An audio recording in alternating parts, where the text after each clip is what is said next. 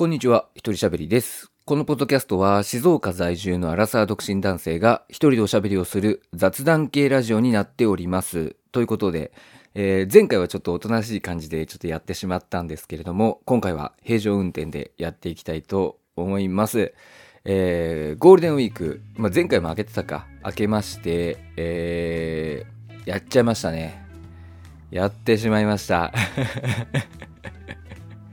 いや非常に残念なことにというか、まあ、後悔しているというかゴールデンカムイね。ゴールデンウィークじゃなくて漫画のゴールデンカムイがなんか無料公開されてたじゃないですか。最初は4月の終わりぐらいだったのかな。4月の終わりぐらいに、まあ、最終話がもうすぐ始まるよ。もう最終話がねもうすぐ公開されるよっていうことで、えー全話無料で読めますよっていうのをやってたんですけれども、まあ、5月に入ってその期間が延長されて5月の8日まで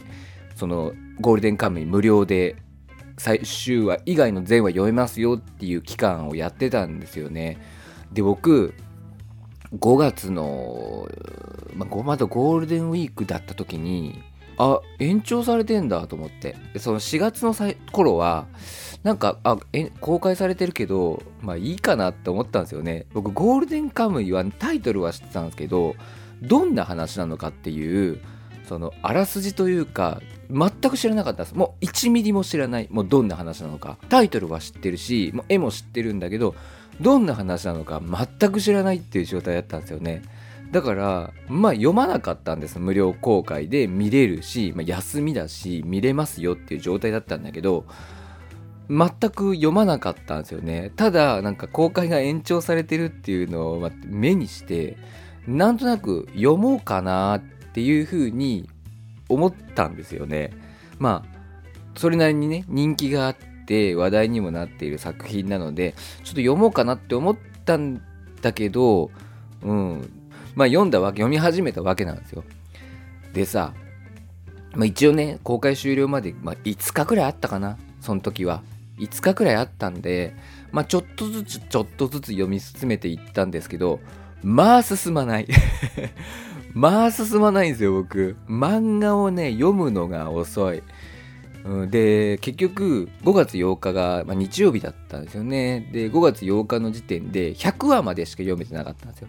で公開されてるのが314話だったんですよね。3分の1ぐらいしか進まなくて。まあでもここまで読んだしもうせっかくだから最後まで読みたいなと思ってもう5月5日はもう一日中まあ一日中ってまあ半日なんですけど半日中もうずっとゴールデンカムイをひたすら読んでたんですね。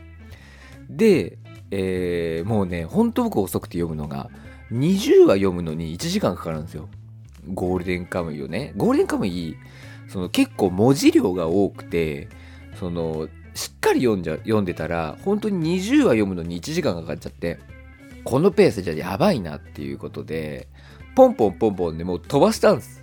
あのゴールデンカムイって意外ここは多分飛ばしても大丈夫だろうみたいなところがちょこちょこあったんでもうとにかくそういうとこパパパパッと飛ばして結構ね雑な読み方をしてたんですよね。でまあそんな雑な読み方をしながらなんとかまあ終盤までたどり着いてでまあチラって時計見たら23時29分とかであとあと30分あると思って。でね終盤になったらやっぱ面白いですよね。面白くて、まあ、今まで結構もうパッパッパッパッと飛ばして見てたんですけどちゃんと読み始めたんですよ。終盤の方入ったら。でさじっくりじっくり読んでってさあれ今何分なんだろうってパッと時計見たらさ23時59分。終わったと思って。その時が大体3 299話とかだったんですよね。で最後300話を読んで、まあ、公開終了。のその5月8日の23時59までというか、えー5月9日の0時00分になったらもう終了っていう感じだったんですけど、まあ、それで結局300話までしか読めなくて、まあ、ぶっちゃけそのだからもう一番いいところですよね。うん一番いいところというかもう最後の最後のところ本当に。でまあ終わってしまったと。いう感じになってしまいました。だからまああと1時間あればちゃんと最後まで読めたのかなっていう感じだったんですけれどもうーんなんかどうせ最後までまあどうせ最後まで読めないならったらおかしいけど結構ね読み飛ばしちゃってるとこが多いんで、まあ、どうせ読み切れないんだったら丁寧に読んでって、まあ、何巻何話までしか読めませんでしたと。ね、大体何巻までしか読めませんでしたと。じゃあまあ読みたいんだったらまあねいくらでも方法はあるじゃないですか。買うのもいいし漫画喫茶に行くのもいいしうんそしたらまあそこからちゃんと読もうみたいな感じでも良かったなと思って無駄に中途半端にこう読み飛ばしたところがあるからそこを補完していくっていう読み方になっちゃうんですよね。うん。だからちょっとよ、うん、なんか読み切るために読み飛ばしてるのに最後まで読めな読めなかったんですごく後悔してるっていう もっと言うとねもうそんな5月8日にまとめて読まずにもっとなんか読んどけばよかったなと思ったんですけどまあ遅くてまたなんかこう時間に追われてる感覚から逃げようとしちゃうんですよね僕ね多分ね時間に追われてるって考えると逆に読まなくなっちゃうみたいな感じになってしまって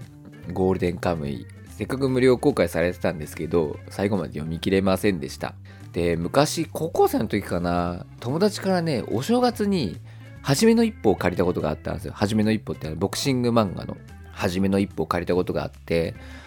当時64巻とかかな。64巻ぐらい借りたんですよね。でそれをね、まあ、1月1日にに、まあ、一緒に初詣とか行って借りてきてで1月3日にその友達が県外の高校に行ってたんで、まあ、帰ると、まあ、実家に帰ってきてて県外の高校行ってるから、まあ、高校に帰ると。いうことで1月3日までに64巻全部読んでくれって言われたんですよ。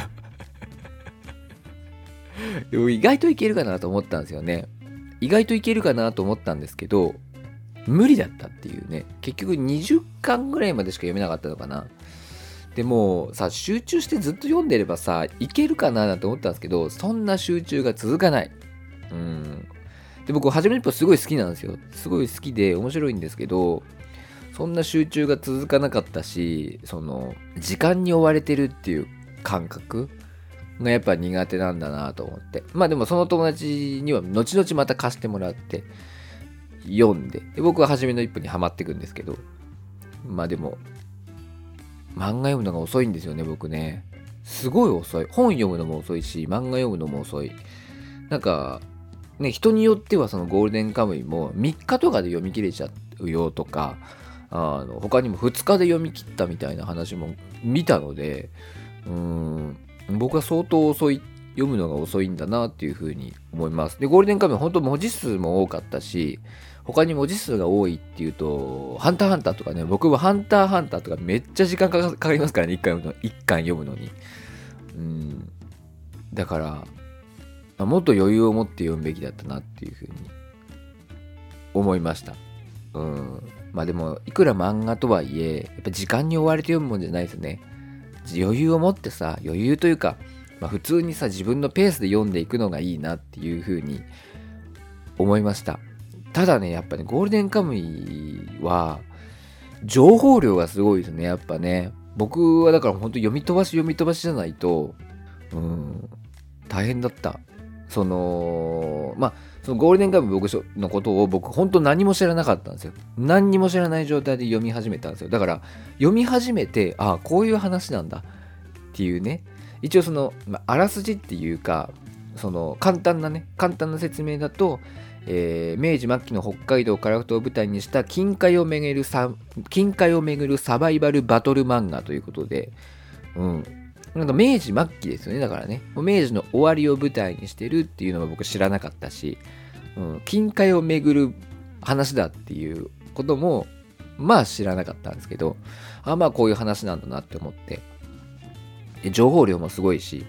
あの、なんかね、準備期間、その作者の野田悟さんも準備期間2年ぐらいかけて、で、まあこう、詳しくこう取材とかをしながら、情報を集め、情報をね、えー、整理してで漫画化してるということですごい情報量がまあ多い。うんまあ、読んでいくとこの特にねこのアイヌの人とかが結構描かれてるんですけど、まあ、アイヌのことなんかにもちょっとね詳しくなるというか、うん、知識が身につけられるような漫画だなっていうふうに思いました。だから僕はうん楽しく読めたには楽しく読めたんですけど情報量が多くてまあこうこちゃま能なんで 基本少年漫画とかしか読んでこなかったんで文字数が多いのがとにかく辛くてあとちょっと何て言うの？明治末期が舞台だからっていうのもあるんですこう初めの一歩にも言えることなんですけどあの男臭いんですよね。すごく。下ネタとかが。男臭いんですよ。そういうのがちょっと苦手。初めの一歩にも言えることなんですよ。初めの一歩にも言えることなんですけどそういうのがちょっと苦手なんですよね僕。だからそういうところがあってゴールデンカムイすごい面白かったし面白かったって僕が言うのもおかしいんですけど面白かったしすごい漫画だって思ったんですけど苦手な部分はある。うん、僕に言わせると苦手なジャンル。すごい漫画面白い漫画だけど苦手なジャンルっていう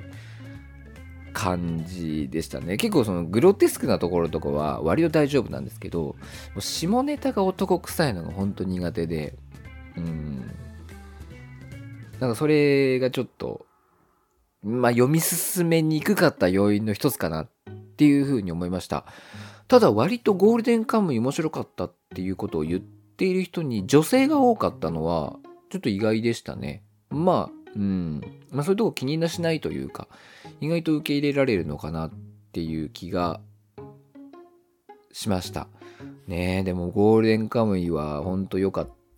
た。うん。ちゃんと最終話まで読もうと思います。はい。ちゃんと最終話まで読もうと思います。最終巻買うかな最終巻買えば僕がちょうど読んでないところ大丈夫かな。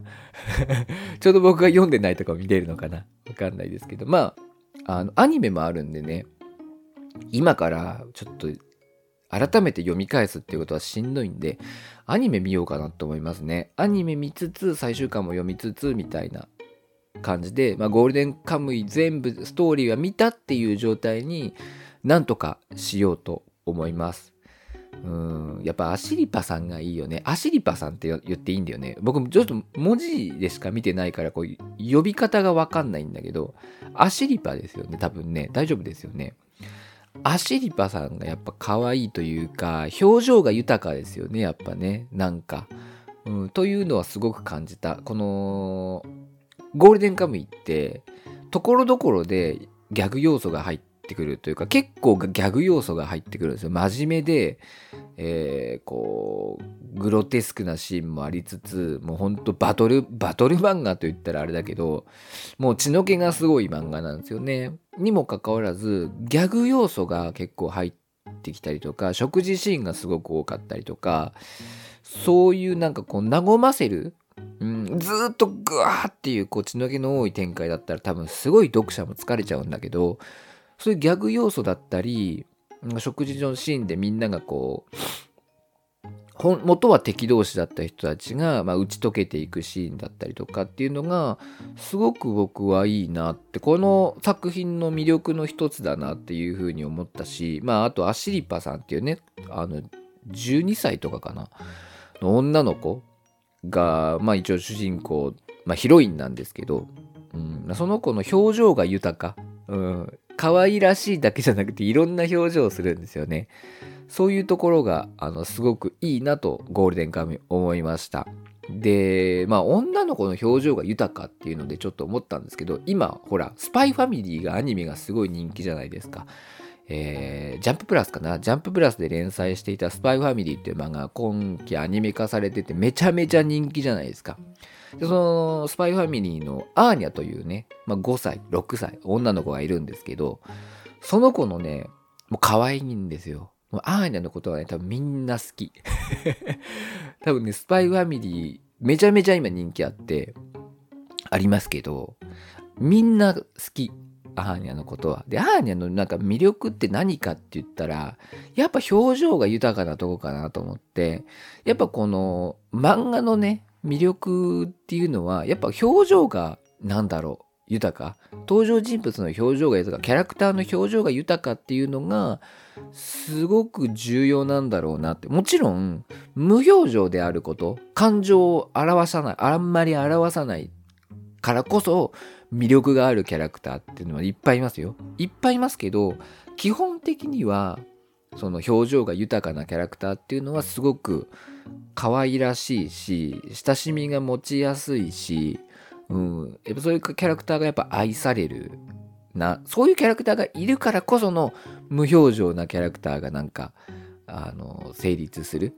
みたいなところがあると思いますしやっぱ愛される漫画を描く方ってそのキャラクターの表情の描き方がうまいのかなっていう結構さ話自体は面白いんだけど